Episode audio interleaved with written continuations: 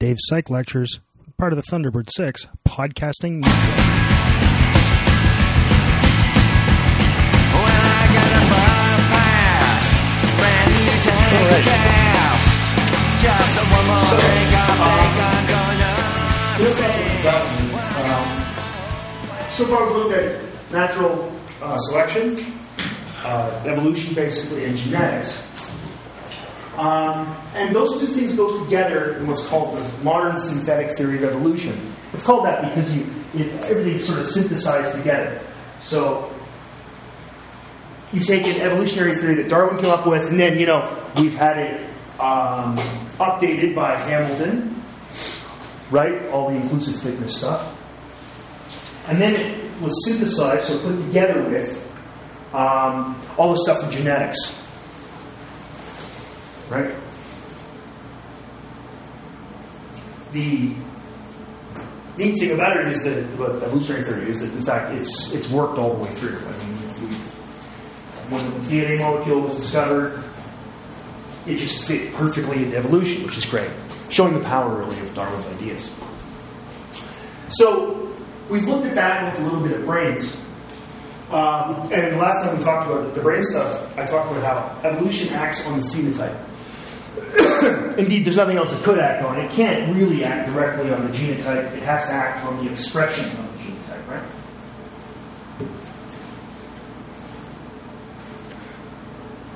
So genetics themselves, interacting with the environment, create the phenotype.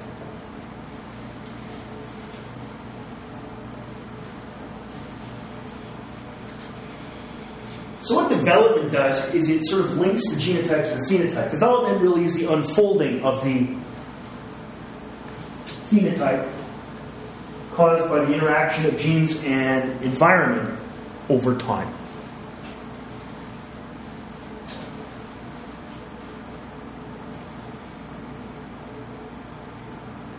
Okay.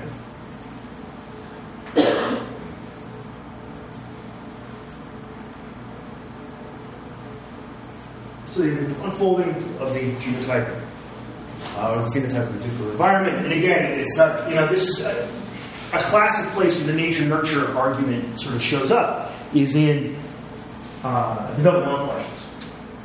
It's in developmental questions. And hopefully, some of the examples I'll give you today show you once more what a stupid uh, idea the idea of the uh, any nature nurture controversial question is. Right? And that head quote, again, is perfect here.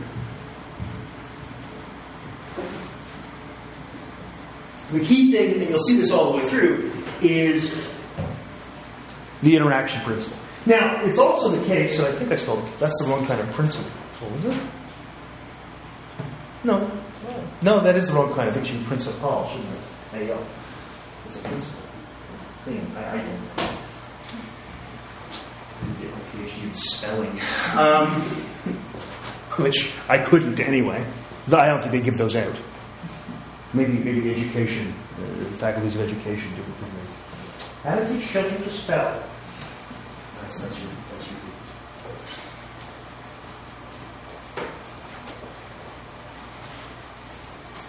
Now, there's going to be times when there isn't a whole lot of influence of the environment, typically.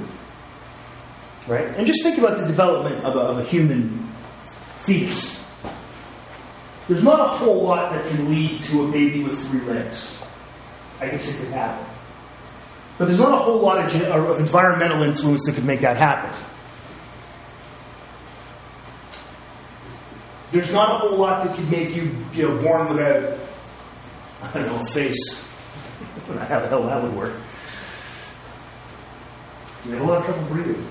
You know, so there's, there's things like that. Obviously, there's not a whole lot of effect. Yeah, it, it would often be the point, though, and I mentioned this the other day, when we would get uh, a phenotype that would be lethal, right? So something like, for example, uh, a kid that's not going to have a heart. That kid's never going to make it even to being an embryo. Right?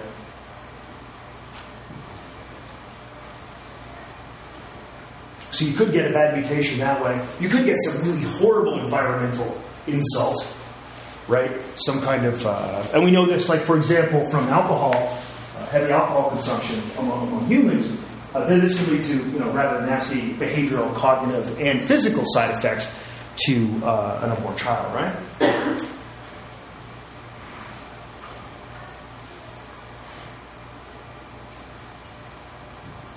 Can't abuse an environment, vice versa, so get over it. Very few things I want you to definitely take away from this class, and that would be one of them. Okay. Some important ideas in development then. There's this idea in animal development, behavioral development, what's called canalization or developmental homeostasis. This is the capacity for structures to develop even if conditions are suboptimal.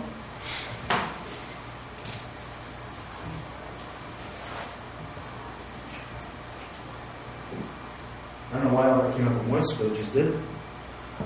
A pretty neat example of this is what Dyson did way back in 78. What he did is he misdirected a nerve cell into Drosophila. We talked about Drosophila, we talked about genetics, basically these fruit flies, common fruit flies. And the beautiful thing about these things is that they're really easy to manipulate. Um, what he did during the development of, a, uh, of fruit fly young is he misdirected some of the nerve cells. So basically, we started there and messed around a little bit. Okay?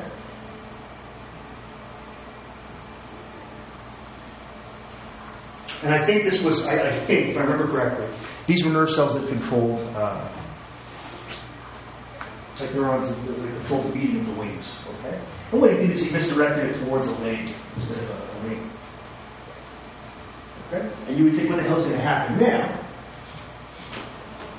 The amazing thing, in fact, is that when left to, uh, to its own devices, the development of this larva, it would then, the, the nerves, this nerve, eventually projected to the right ganglion to make the animal still be able to fly. You may wonder how the hell that works. How do neurons know where to go? Uh, typically, they're responding to uh, sort of chemical gradients, so levels of uh, concentrations of, of, of, various chemicals uh, during development. And that's how ours work too, right? How does a neuroblast know to become a, a pyramidal cell eventually in hippocampus? It doesn't really know it, but it starts to travel, eventually gets there, and chemical concentrations tell it, okay, grow into one of these or one of these or whatever. That's sort of pretty incredible when you think about it. So what this is saying then is even when conditions are suboptimal, you still get pretty reasonable development. It's not like you're going to get uh, we didn't get something that Dyson didn't get a, a, a, fruit fly that tried to flap its legs here. It still flew normally.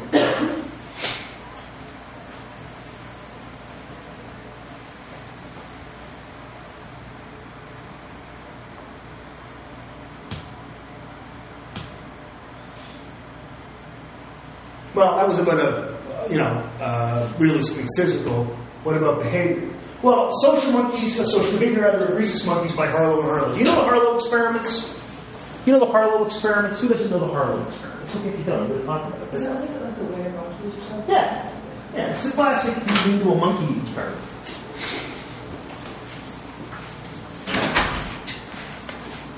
So Harlow, in fact, Harlow and Harlow, that was not his name. Uh, he was uh, Harry Harlow, which is a nice, very waspy sounding name. In fact, uh, he was uh, Jewish, but because of anti-Semitism, changed his name so that he getting a job. Nice, eh? All the world. So what Harlow and Harlow did is, that's his wife, is they set up this situation where, now a lot of this, remember when this was done, right? Early 50s, people figured what? They figured that everything was, because in psychology, everything was behaviorism. Everything was behaviorism. It's all about getting reward, etc., etc. And what's the most rewarding thing you can get? Well, food, right? So the idea of the sort of mother-infant bond in this case was simply an example. excuse me. Um, was simply caused by, according to behavioral uh, sort of ideas, the fact that the animal gets food. And you can see there's a little bottle there on this, wire mesh mother. Right? And you can see this monkey's getting a choice between the wire mesh mother and the terry cloth mother. So that's just some basically some chicken wire that has a towel wrapped around it. It's, so in this case, in this experiment, now, some of them were done. We have, we have some experiments that were done with um, monkeys. So these are baby monkeys, by the way, infants. Uh, that only had the wire mesh mother. Some of them only had the terry cloth mother and were fed separately, and some of them had one or the other.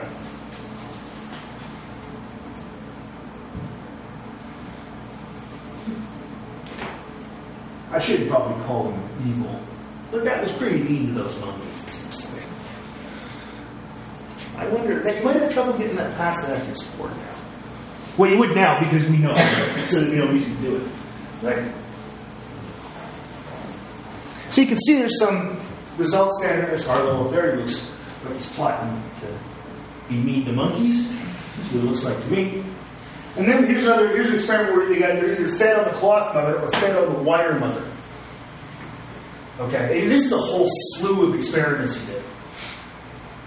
So when they're fed on the cloth mother or the wire mother, and what happened here? How much how much time per day do they spend on each mother?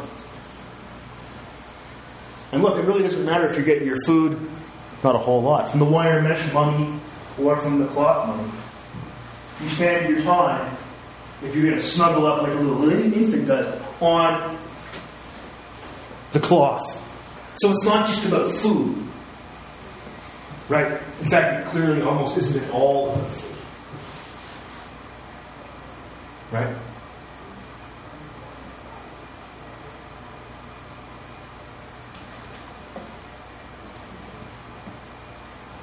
And it really doesn't matter how old they are. See, when they're really young, they spend a little less time here, but very quickly, we're talking here, we're talking about between, so that's what's 15 days old, they're roughly at the same level. If you just don't look at these, this part of the graph here, look, they're spending roughly the same amount of time on the cloth mother.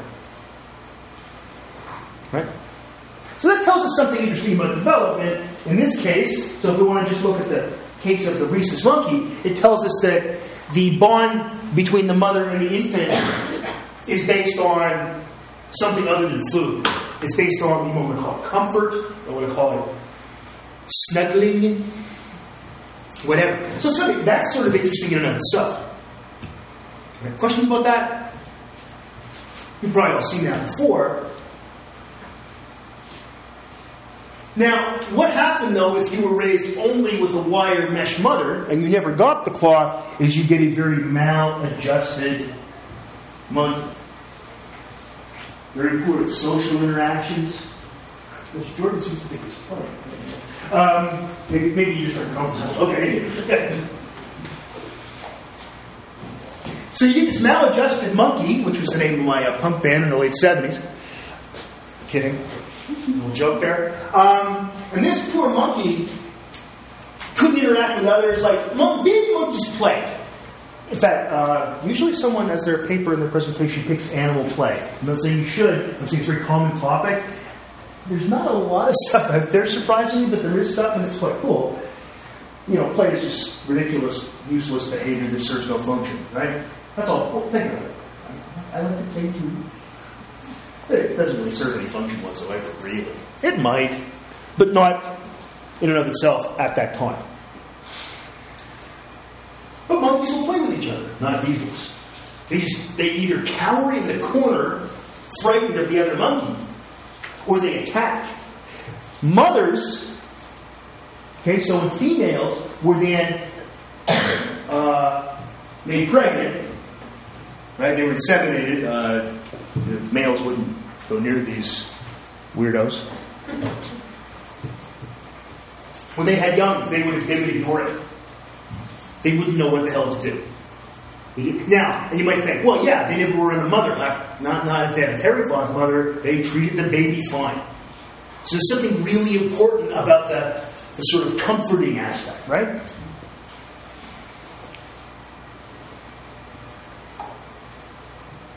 The cool thing that happened if the Harlow let some of these messed up ones that were raised solely by wire mesh mothers he let some of them interact for a longer period of time with because at first they just they, they sit in the corner, they either fight or they, they sit in the corner and they cower, they're really frightened. But after a while, a few weeks of playing with normal monkeys, they end up being fine. They sort of get therapy. It's like a therapy monkey. Pretty cool.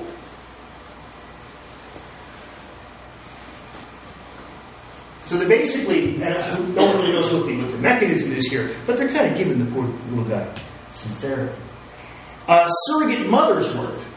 So, in fact, they would then have this little baby and they'd give him to an adult female that he, again, had been raised with the wire mesh monkey. And in this case, the surrogate mother could eventually turn around this horrible behavior. This was even true if it was from a different species. And there's a picture of one of these monkeys being raised by a sheepdog, which is pretty damn cool. Right? I was raised by a sheepdog. No, I wasn't. When you say raised, did you just mean it got to latch onto it? Yeah, yeah. I mean, it's not like uh, that female is giving milk to that that infant. No, no. But basically, interacting with it all the time, except when they're eating. That's a little more of a recent study. Uh, recent being it's from the I think late seventies or the eighties. Um, so what they did in this experiment was they did the classic Harlow thing, but then See, the beautiful thing about this is that we know that this works, the therapy. What about if we use a different species?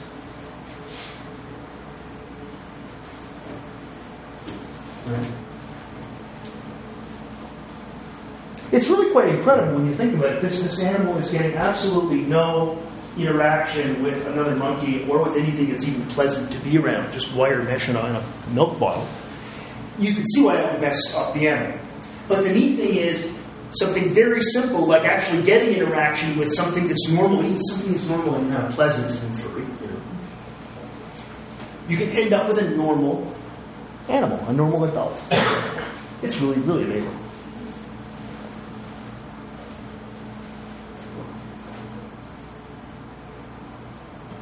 So I think this shows us, this does show the idea of uh, canalization or developmental homeostasis because this is clearly suboptimal what these monkeys had. Yet, and without the experience, without the experience of being around a normal mother, or something even remotely like a normal mother, like a towel, they end up pretty messed up. But as soon as they're given that experience, after a few weeks, they actually turn out just fine. It shows the real, I mean, the, the same thing happens in, in, in, humans, right? I mean, babies that are uh, adopted from really bad situations, right? You think about the Romanian orphans, the kids that were in, in uh, you know about Ceausescu, he was the dictator of Romania, uh, and he was overthrown in, during all the anti-communist revolutions. And he was a very bad guy. And uh, this was in the early 1990s. He was a bad guy since what the 50s. But uh, and what he did is part of one of his government's uh, uh, policies was that you couldn't have an abortion and you couldn't use birth control because um, he wanted there to be lots of babies because you know make country strong. So women actually literally were checked every couple of months to see if they had an abortion. Like it was really, it was probably the most totalitarian. It's kind of like North Korea, but it was in Europe. Um, happily, it's not like that there anymore. So what's going to happen? People are poor. They give up kids for adoption because they, they have kids. Because you know what people do? They have sex. So they end up having babies they can't support. They give them to the state in this wonderful communist workers' paradise. That worked out pretty well. And they end up with all these orphanages that are being, and these kids are being treated very poorly. It was heart wrenching when this came out uh, just after the revolution in Romania. And there were all kinds of these kids, and they were, uh, you know, uh, there were there were places where kids were literally handcuffed to cribs, and they were four, year, four or five years old, uh, sitting there in sheets that hadn't been changed, obviously in years, that were covered in piss and shit. I mean, it was really, really, really horrible. And you think, oh my, God, what happened to these kids? Uh, they were adopted out mostly to people in North America and in Western Europe because people saw this. I mean, I remember when this happened, and I was a graduate student, and we didn't have any kids. It was like we should adopt one of those kids, you know, because it was just so heart wrenching. Kids were adopted out, and the kids, the younger they are, the better their, their chances are. But most of these kids, especially the ones that were under, say, four or five years old, have an IQ, average IQ of 100 and a standard deviation of 15. In other words, they're normal. And they were taken from this horrible situation and then raised by loving parents, and they're fine. Right? And it's, you know, in essence, you know, uh, they had was an experiment with nature there. Right? That this is like another Harlow experiment. So it was uh, a pretty amazing thing. I talk about brain behavior, we talk about neural development, because you can actually look at these kids and look at their cognitive development, and the younger ones, especially, really especially under the age of two, you can, can't even pick out the difference. Physically, mentally, and a little older than two, three, eh, a little harder, but still around under four or five, they're okay. Past there, there are often health problems, things like that, which shouldn't surprise you.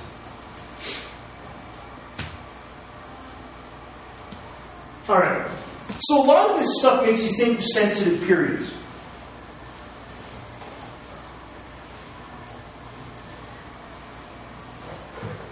An animal's nervous system needs a certain input at a certain time to develop, or the development will stop.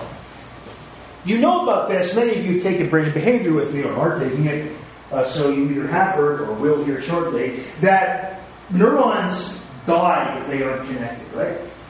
They you die.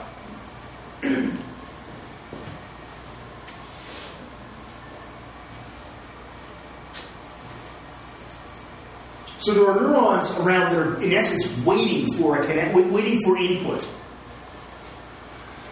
And if they don't get it up to a certain age, the neurons just die. Right?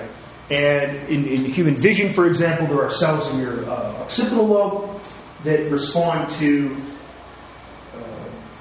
ocular disparity, so the different images on each retina to see in 3D. In 3D. And eventually they just die if they don't get input by the time of age about two.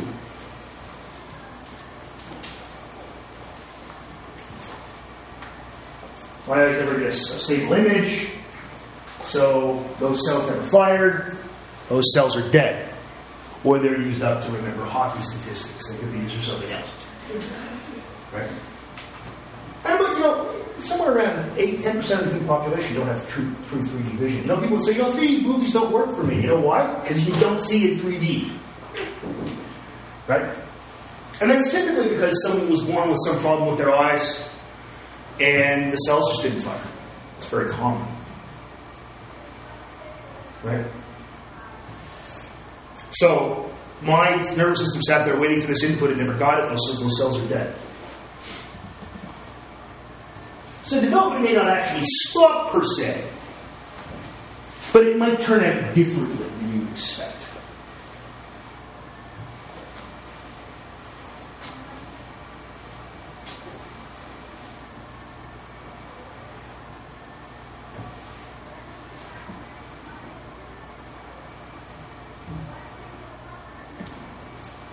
Okay? Dave, did they find out if there was a certain point in time where the damage was like irreversible and produces monkeys? I think you said it was like 15 days before they. With the, Oh, for the, with the surveys and stuff like that? Yeah, actually, I don't know. One would imagine that the older they get, the harder it is to, to do something. That But would they didn't- they didn't- I don't actually know. I, I, I would imagine it's actually done, but I honestly don't know. Um, you would think once they had sexual maturity, there would be nothing you could do. That's just a guess. But very often, these kinds of things. It's the same thing with human language, right? If you think about it, you, your ability to learn a language as a kid is incredible, right? Like it's, it's, it's unreal that you can take someone who's five years old and throw them into a French immersion class. They've never spoken French in their lives, and their parents don't speak French. And in three months of French immersion kindergarten, they speak French. Right? Or any other language. Same thing with accents, right? Like we, we have accents, and if you learn a language, you know, usually before puberty, more importantly, really, six or seven, but even before puberty, you'll never have an accent in that language. You'll have the proper accent for that language. My, my grandfather was able to just switch back and forth English and French, and you couldn't tell when he was speaking English that he was a francophone. You couldn't tell he was an anglophone, because sort of both, when he was speaking French. He just, Pierre Trudeau was like that. You know, just switch back and forth. Really impressive. Whereas when you learn a language old, when you're older, the brain even works differently. You're not using Broca's area, you're using the whole damn thing when you're speaking. You never really internalize the grammar, the phonemes that you have to use. You have to maybe relearn how to do them. You know, like um, the example I was using to teach intro when I talk about this is the, the, the French word for red, which is rouge. It's not rouge. It, that's the wrong R. That R doesn't really even exist in French. It's at the back of your throat. Right? I had to learn how to do that. Because I didn't learn to grow up speaking French. It took a long time. You can fake it, go, right? Like you live in the east end of Montreal or something. That's when you got that. That's good. But uh, yeah, I mean, it's hard to make that. And that's the same thing. So accent's basically the same kind of thing, right? You're using different phonemes to say the same words in the same language. Right? So this kind of happens, and in this case, again, it's before sort of sexual maturity right? Um, my friend Ian, who grew up, or well, was born in Leeds in the UK, in England, and he came to Canada at about the age of five. Apparently, he got off the plane and looked at his mother and said, "Mommy, the old top black cowboy's here." um, and now, if you talk to him, you would never know because he has a Canadian, a sort of neutral, at least to us, neutral, sort of neutral Ontario accent, right? Then there's my friend Troy. He moved here when he was like 13, and I think he kept his English accent, but I think he did it as an, an affectation. Um, or no, younger, yeah, he was like eight, and he still talks like this. He talks like Stewie. it's really strange. Oh yes, that's right. I never until right now. I did my Troy impression. It sounded like like like Stewie. I haven't seen him in like 20 years. Interact with him on Facebook. I'll have to tell him that. Um, so yeah, I mean, same sort of thing happens there. So I wouldn't be surprised if it was something like around sexual maturity or something like that. You know.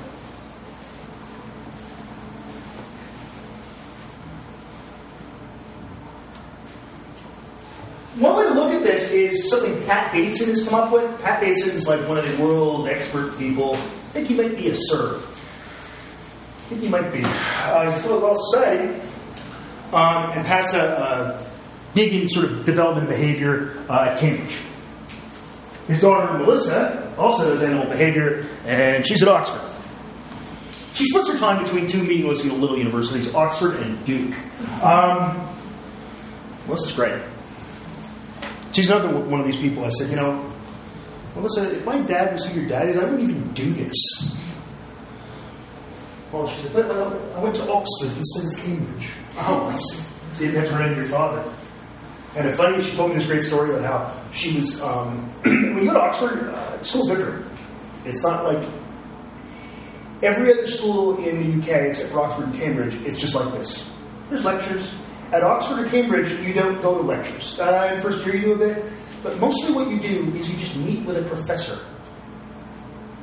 You have these little sessions, and they have you every week write a paper. Read this, write me a paper on this. Read this, write me a paper on this. So you just meet people and you talk to them, maybe work in their lab, things like that. So it's a really intense experience. So if you're a good student, then it's awesome. I think if you're kind of a lazy student, you're probably screwed. So Melissa, her, her tutor, as they're called, for zoology was Richard Dawkins. Now Richard had had sort of debates over the years with Pat. They were friendly with each other, but they had you know criticized each other. So Melissa was kind of just you know a little scared because it was this guy that sort of had a professional sort of uh, debate about biology with her father.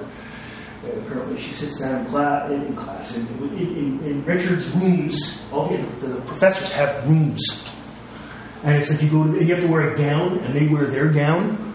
It's all very cool. It's kind of it's like Harry Potter. so she goes into Richard's um, room at Oxford uh, in the college. So it's not your office. You have a separate place where your rooms are. It's really awesome.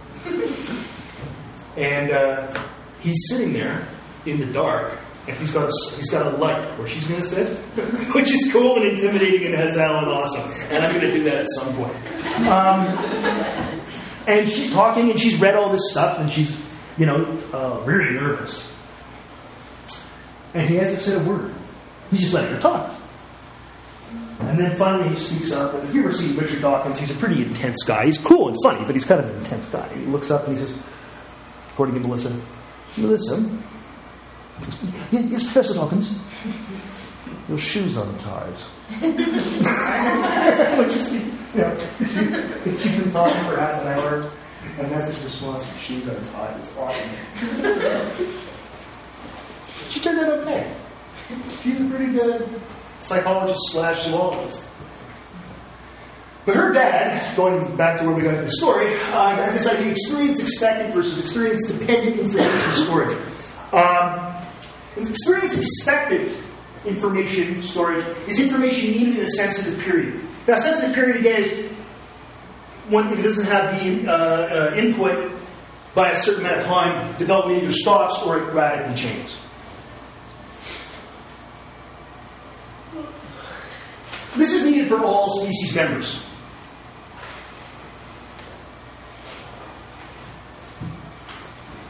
So again, we think a human example, language is a great one here. If you don't get exposed to language, some sort of language, it can be sign language. It doesn't have to be spoken word, right? But if you don't get exposed to some kind of language, by the time you're uh, six, seven, you're really never going to learn language the same way the rest of us do.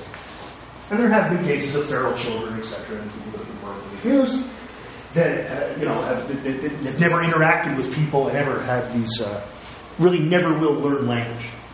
They can kind of learn it, but they never learn it the way we do. They don't internalize grammar, really can't speak in sentences, etc. So everybody needs that. Experience dependent would be what language do you learn? If your folks are speaking Japanese and you live in Japan, because there's Japanese, there's Japanese TV everywhere, you're probably going to learn to speak Japanese. Whereas if it's English, you might learn. If it's French, you learn French. You can learn two or three at once too, like they do in Switzerland, right? A lot of kids, as soon as you get to school in Switzerland, you learn. You know, let's say you live in the German part of Switzerland, you also learn Italian and French. And I think many of us either have know, know somebody or have gone through French immersion. And if you if it's done properly, you come out pretty much bilingual. Okay? So this is depends on the experience. This was expecting the experience. This is the, the experience changes, makes a difference for each individual. And I love the example of human language here because um, it's a pretty amazing thing that humans do compared to other animals. Does it make sense, that sort of division? So, one of the things we can think of here in that context is imprinting.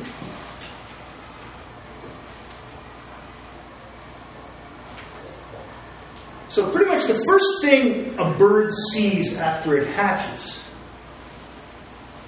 or oddly, a guinea pig sees after it's born, the only non avian species that shows imprinting, that I know of anyway.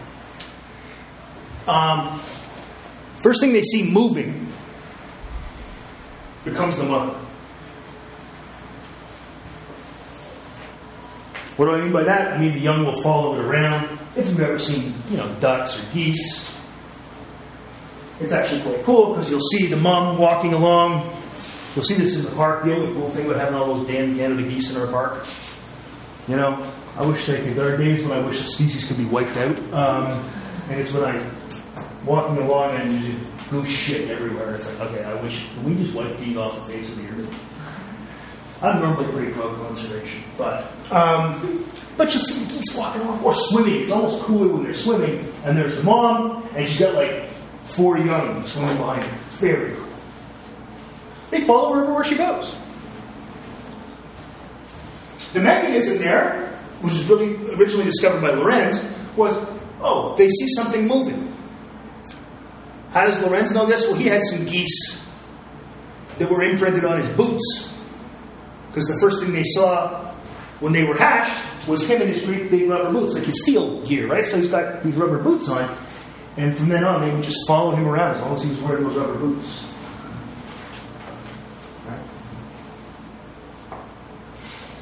Now, Lorenz said, This is not learning. This is one of those examples where the psychologist and the zoologist weren't talking. Because, sure, it's learning. They learned that that's their mother. We, I think we'd all define that as learning. What he meant, though, was it's not classical conditioning and it's not outcome conditioning. Because there's no reinforcer. Is there? Right? You see something moving and you latch onto it. People do experiments now on imprinting, um, and they use like a little Mike Domjan uh, down. Uh, he wrote our learning book. Those of you who took learning, and Mike's done some stuff where he's got I think it's Japanese quail, and what he does is he puts when the, when the birds uh, hatch, he puts a, a little cart in front of them that has a little spinning. Um, this was Mike's stuff, like a, a light, like a, like a, like a police siren light, you know.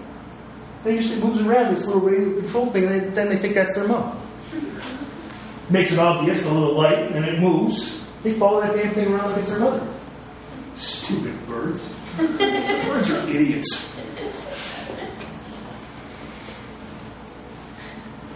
Evolutionarily, pretty cool mechanism, right? Because what if do you want to have something that would it be possible to hardwire something saying that's my mom? Probably possible, but difficult. Green beard hypothesis and all that kind of stuff that Trevor's talked about. That would be hard. You know, it'd be easy. Or a mechanism that says, "What's the first thing that moves?" You're going to follow that around like it's your mom. Well, chances are the first thing you see move when you're hatched, and you know, you come out of an egg is your mom. Right? And there's an off chance that you hatch and there's maybe an older sister there, uh, and a lot of time or brother, and a lot of times you get this kind of situation in the wild where you know mom dies, and the older sibling takes care, or or, or an aunt or uncle or something like that. This happens quite a bit. Good. So the mechanism actually takes care of that. It's like, oh, my mom's gone. What do I do? Oh, there's something moving. I'll have that be my mom. Right? Pretty neat.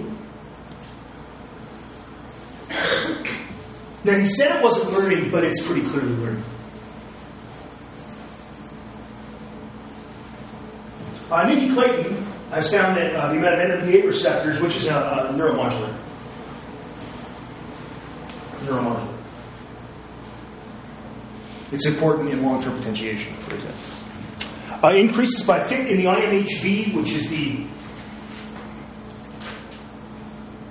intermedial hyperstriatum ventrale. Let's do it on the vertical anatomy, as I should do. So let's just call it the IMHV. Uh, actually increased by 57% after chicks were imprint, uh, imprinted. So before and after, there's some massive change in the IMHV, which is a, an important region uh, for, for learning, uh, for imprinting or rather, in domestic chicks.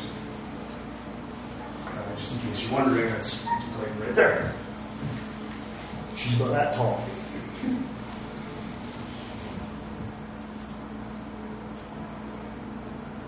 Just started the other day, she followed me on Twitter too, which is interesting. I didn't think Nikki would use Twitter somehow.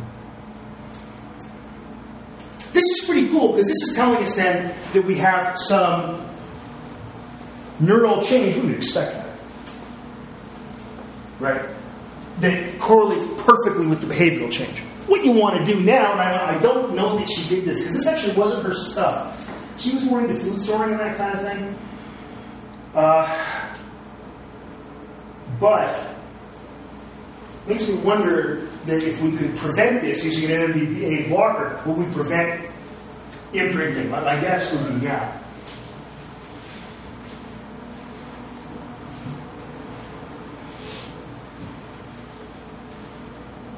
Now, the thing is, people at first thought, yeah, it could only once you imprint it, it's, it's set in stone. Now, what, what happened was a lot of people decided to take a closer look at that, um, and instead of so let's say you got the little little, cart, you know the little little car that the animal imprints on. Well, let's try something else. Let's right after that, and they'll follow that damn cart around. There's no doubt about that. Then let's have a mother show up. Guess what happens? They abandon the cart, start following the female. Then the question you ask yourself is, what part of the female is important? So this was done in Burmese red jungle fowl because almost they're kind of like the they're used a lot. They're the ancestors of modern day chickens. Right? This is a kind of a weird experiment that was done where they had chicks.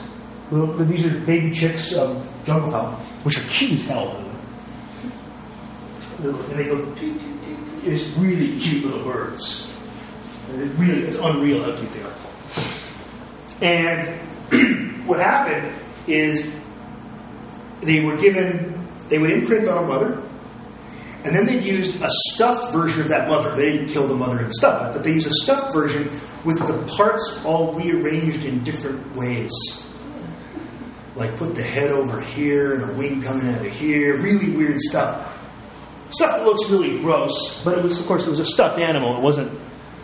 When I say stuffed animal, it wasn't like a stuffed animal we went to the fair. It was an actual animal that had been stuffed. Okay. Um, and the most important thing was actually uh, seeing, not mistaken, it was seeing the, the head in the right orientation of where it belongs.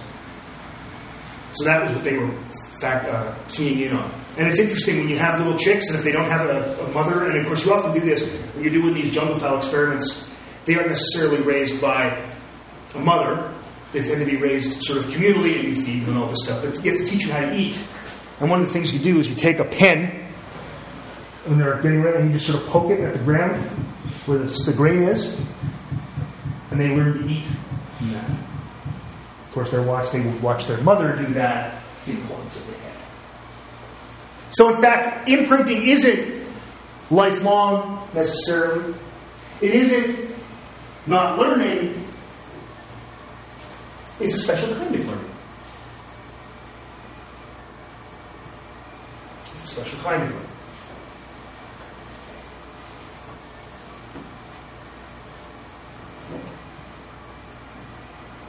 Now that's um, what's called filial imprinting. That's learning who your mom is. There's also sexual imprinting, and that's learning who to mate with. Now that's a lot more uh, malleable. In other words, you, you, you again, uh, first of all, uh, Lorenz originally thought both things were the same thing. So you see your mom, you learn to mate with that species, and that's your mother. It's kind of a very Freudian angle in some respects. Turns out, in fact, it's not really like that. That sexual imprinting does happen a little bit later, and it probably uses the same kind of mechanism as this. That's can you switch filial imprinting around if they've learned something that isn't their species? yet, but once they've imprinted on a member of their species, you can't really switch it. Um, with sexual imprinting, it's when they're a little bit older, and you can really mess with them. My friend Jeff uh, tried to make. Um, you have to when you're in grad school. You have to do a project in a whole other area. So you have to leave your area of, of expertise and go do something completely different. Now, like for example, I did mine with Endel Tulving in his lab working on priming, um, and I was doing animal stuff. Jeff was working with pedophiles. And he went and did animal behavior. He was trying to make pedophile chickens. So what Jeff did is he tried to with Burmese red jungle fowl because he was he hung out with all the animal behavior people because he was a roommate with a buddy of mine. even the guy that had the warthog skull. Rob, well, he was Rob's roommate. So I don't know. I think they were probably drinking one night and he's like, I know what my project will be. I'm going to make pedophile chickens. So he tried to do it. Didn't really work. The idea was he'd show adolescent chickens, baby chicks. And then and that'd be all they'd ever see. And the idea that you could see if they try to mate with them. Didn't work. Which is kind of good. I don't know. I think it's kind of good. Because then you can make a pedophile bear, right? Anybody? Nobody? Okay.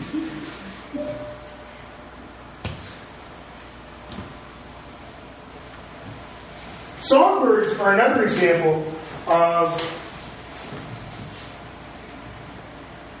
some kind of interesting learning, something different. We've talked a little bit about this. Now, males sing. Females don't sing. I tell you that the function is probably something to do with, with breeding, and, and it is. There's other functions to it too, uh, warning signs, things like that. Uh, Dr. Foote in biology, Jennifer Foote, she studies bird song, and of course, Lori studies bird call, which are two different things. So if you think about a chickadee, which they both study, we have the most chickadee scientists per capita in this university, I think. Um, chickadee call is the chickadee dee dee, and chickadee song is the. Okay? You'll know you don't hear the da, da anymore you hear chickadee dee dee. That's a call. Because they only sing in the spring and the summer when they're going to mate. Now, Pete, Peter Marler, at Stanford, who's a very smart guy, he literally he thought there was a template in the bird's brain. And I think you could almost say, is there, that he really thought that there was a template in the bird's brain, like a circuit that said, you will sing like this. This is how your species sings, you will sing like this.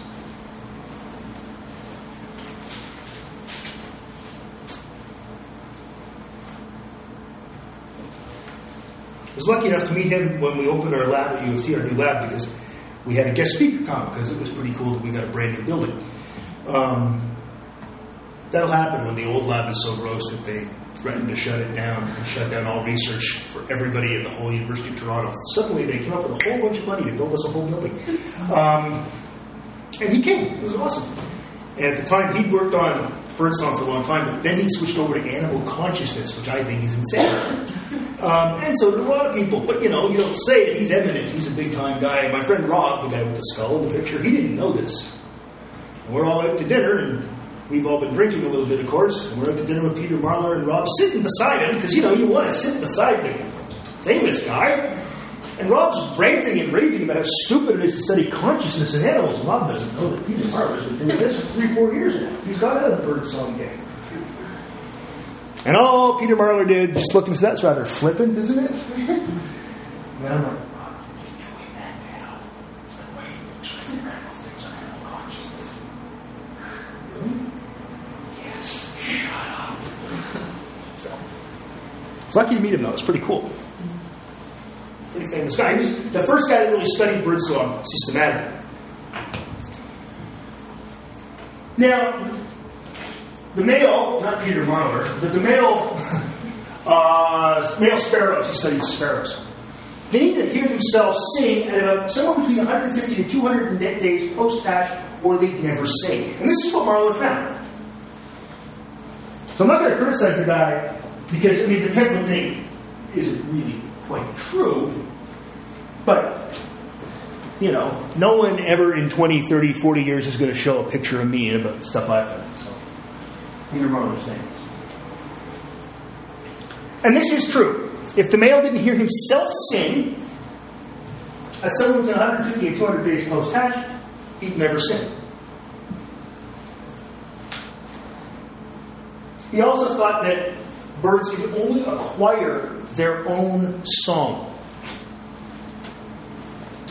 their own species specific song. They can never acquire another song. So, in other words, this template idea then there's a template in the bird's brain.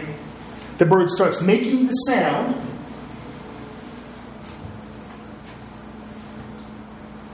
And if it doesn't make the sound, uh, sorry, if it can't hear its own sound, it just never produces. And you can see here, on this graph here, um, this is number of days post hatch. This is changing, said, changing the song since developing birds. The number of uh, nerve cells in the HVC.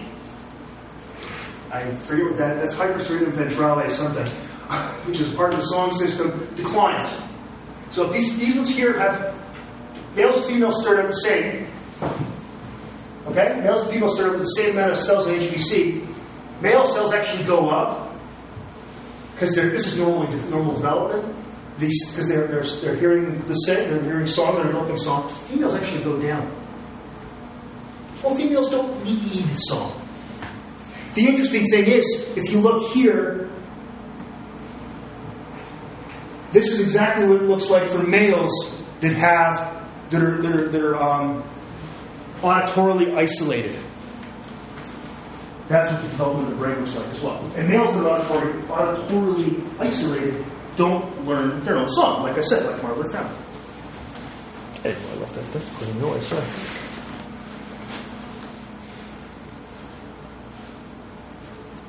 That's pretty compelling stuff. Now,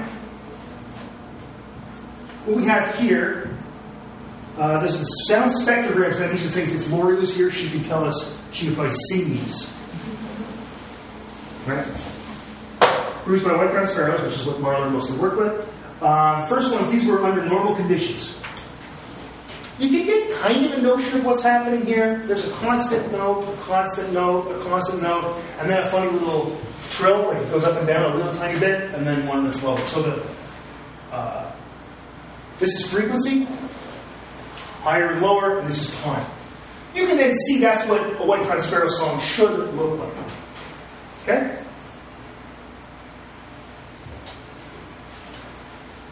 These ones here were socially isolated, but exposed to tapes of a different sparrow's song, Lincoln sparrows.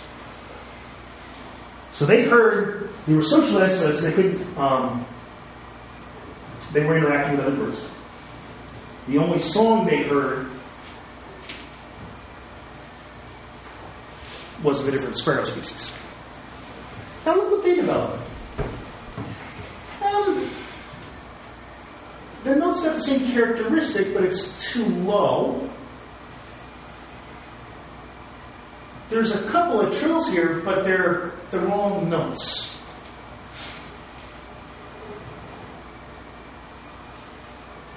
Here were deafened. Okay? So they had their hearing systems messed with. They can't hear.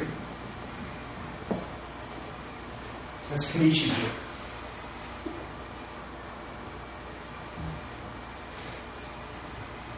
These ones here never really developed anything remotely like an organized song. See, these both have organization to them. This one has none.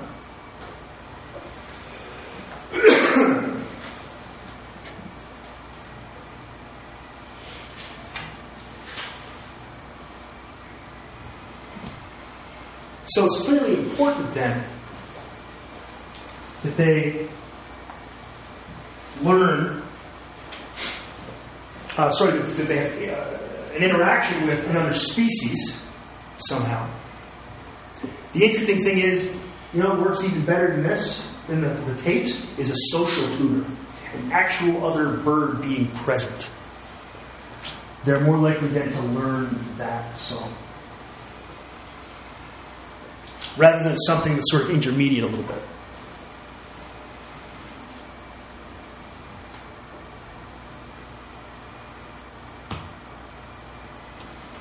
So it's not quite a template there, is it? Oh, Peter Marler. Because here's the social tutor, right?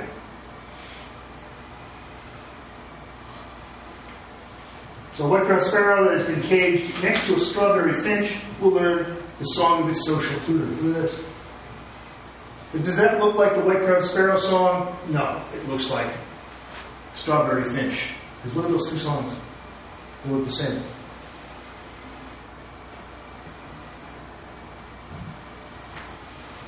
So there's your sparrow. So there's your sparrow.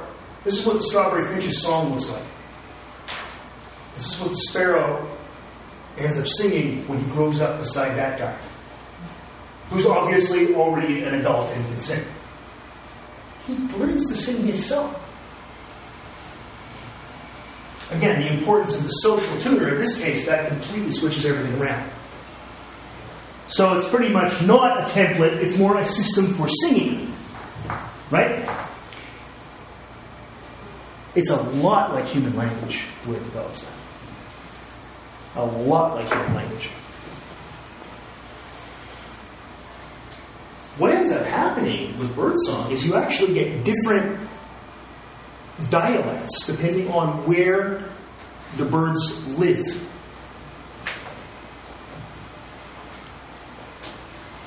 Which is really quite cool. So, you know, they're able to recognize close kin, oh, underneath, and ones that are further away. On the other hand, there's some really interesting data that John Krebs uh, and, and I can't remember who else uh, collected, showing that he, he looked at um, great tits that were raised either in the UK or in Iran. This is clearly before the Islamic Revolution. In Iran. Now, what happens is if you listen to Great Tit Song, it sounds like Great Tit Song sounds like Great Tit Song. It's like Chickadee Song sounds like Chickadee Song. Okay? So the cool thing is that the ones in, in the UK tend to be in dense woods. And the ones in Iran tend to be in more sort of scrubby kind of area. You know, like it, it's shorter bushes and things like that. It's just not nearly as dense, densely wooded in Iran. But it's the same species. And out in the, and if you're outside, outside listening and you record them, they sound the same.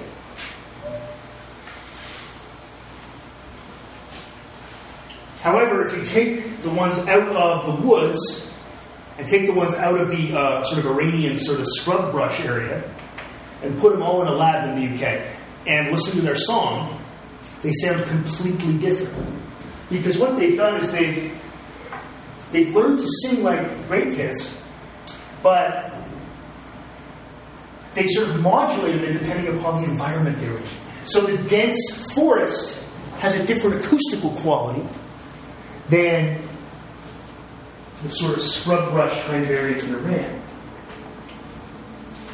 Now, the interesting thing you do now, obviously, is you take some young from Iran and have them raised by British parents and around Britain. And they end up, their song actually sounds kind of funny.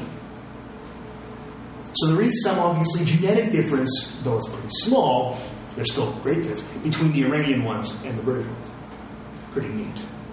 But the weird thing is, they sound exactly the same if you just were to listen to tapes or something like that. A couple years ago, uh, a student did her honors thesis with me, and we got a hold of some old, very old, well, 50, 60 year old recordings of, of Chickadee Song. And from the same place. And we were trying to look at uh, changes over time in Chickadee Song. Hard to really find anything, but it's a cool idea. Because you expect things to just randomly change, right? Just like, you know, human language, the accents change over time, strangely, right? You know. So the importance here, obviously, of, of the social tutor, this makes a lot of sense.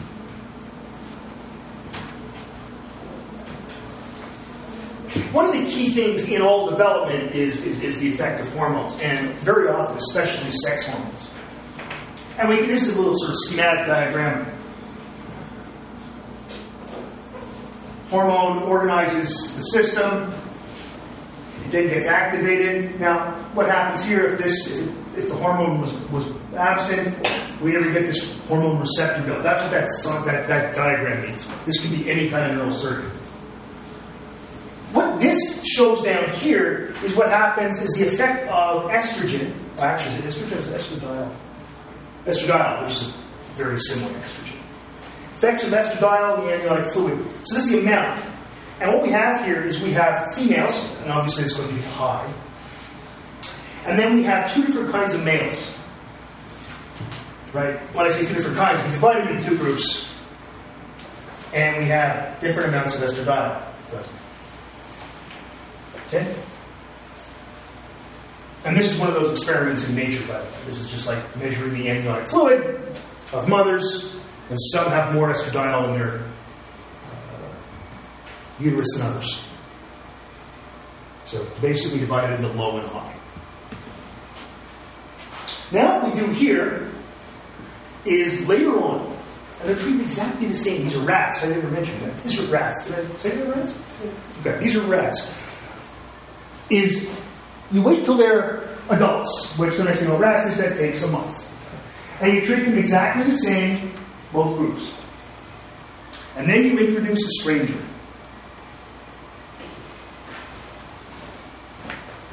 And look what happens. If you have low est- if you have high estradiol, you're not likely to attack nearly as much as if you have low estradiol.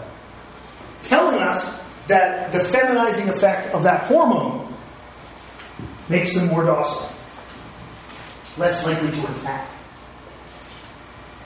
Now these are all males, by the way. These are all males.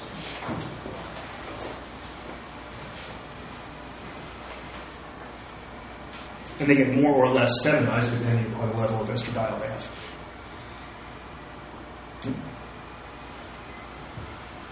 They still attack. And it's still, I would bet you, real money would be way less than a female would attack because look at her level of estradiol. She probably wouldn't attack at all. So it didn't make any less men. Anything like that. Don't somehow take this as me being, against anything. Please. There's things I'm against, but this doesn't indicate it at all.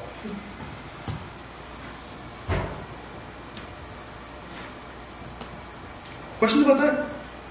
You good with that? Make sense? Okay. So some conclusions. Um, it's all about the gene environment interaction.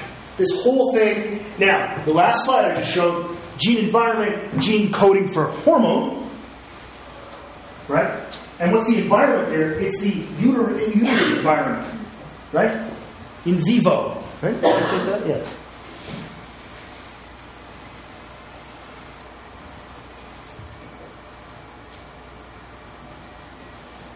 But we also saw that with the Harlow stuff, that environment could be interaction with a different kind of mother, a different species, whatever. It was about getting a certain kind of experience. Same thing with the bird song. It was getting experience, but most importantly, getting experience from another individual, not just sort of hearing audio recordings. Right? And development's the sort of the unfolding of the gene, of the phenotype by the genotype with environmental interactions.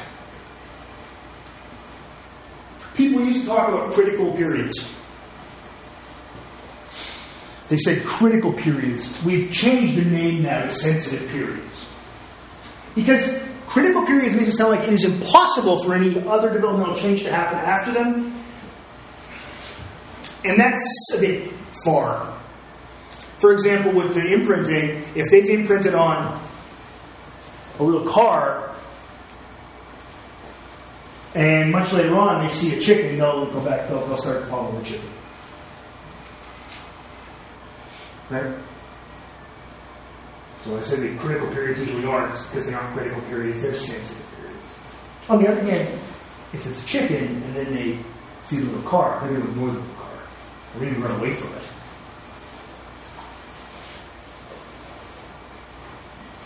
I probably told you guys what happened when there's this, you know that farm, a farm outside of town, and they, they have animals there, and they rescue them. they rescue animals that are in trouble. And kids go visit, there's all that nice stuff. We could have took our dog there like ten years ago, more more than that, fifteen years ago. Anyway, they had a they had a goose and they had a horse. No, a donkey. It was a donkey. And the goose was following the donkey around like he was a mom. Right? So, um, this was on the news and all this stuff. It was in the paper. And when it got in the paper, the guy from the local, uh, the local reporter for MCTV, you know, the TV channel in that's in Ste. Marie, um, he had called me once before when the tsunami happened in 2005. There were these stories of animals running away and to high ground before people did. And He asked me if animals were psychic, and pretty much disabused him of that notion, talking about different levels of sensitivity to hearing, for example, that elephants could hear at three hertz, things like that. So he really liked having interviewing me one time. So he called me up and said, I want to get your straight ahead reaction to this. I'm not going to tell you what I'm going to ask you. I said, okay, that's fine. So he comes in and he tells me about this. He thinks he's stumped me. He says, you know, so this goose follows this, I think it was donkey, it might horse, around all the time. He said, What do you think of that? I said, It's called imprinting. I bet the goose came in probably, oh, well before it was uh, before sexual maturity. And the first thing it saw moving was that, and it imprinted on it. It thinks it's its mother. It really does sort of think it's its mother. Uh, then I explained Nikki Clayton's work and the increase in number of cells that are all kinds of stuff that I knew we'd never get on, on, TV. But I thought, you know, I just want it to be. Uh, I want to make sure that he knows that I'm not just talking out of my ass, right? That I really, I'm not just making this up. So then he asks me, Do you think the goose and the, and the donkey are happy? I said, I don't know if the donkey's happy and the goose is happy and the farmers are happy. I guess I'm happy. Guess what gets on the TV? Just me saying that. I said, Dr. David Brodbeck, Associate Professor at Algoma University, Animal Behavior Expert. And then, it's one of those, you know how the stupid news gets sometimes, you know, that, that fill-in news? It's kind of like things on YouTube, you know, hey, look, a skateboarding dog. And it's on every news channel at night. Well, me seeing that was then uploaded from here to CTV Newsnet, which is now called the CTV News Channel. And the thing is, that channel, I don't think it's like this anymore, but back then, they just, it was like a headline news channel. So every 15 minutes, they had a newscast. And I was, and that was like, and in the lighter side of the news, and then it would go to this. And it would just be me singing that over and the number of emails I got from people all over Canada mocking colleagues of mine. So if the ghost is happy, you know, my phone's ringing and people were saying this to me. Moral of this story is don't go on TV. It was really, really bizarre. I, I've been back on since. I think he probably knows I'm pissed off. But he called me uh, two weeks ago or something, or sorry, two months ago, and he asked if I, I wasn't around, but Paul was around. He wanted to talk to me about why people give their kids weird names. I I don't know. I would have said, I don't know. Paul know. But Paul made stuff up. I don't know. All right. Questions? All right. Thanks, guys.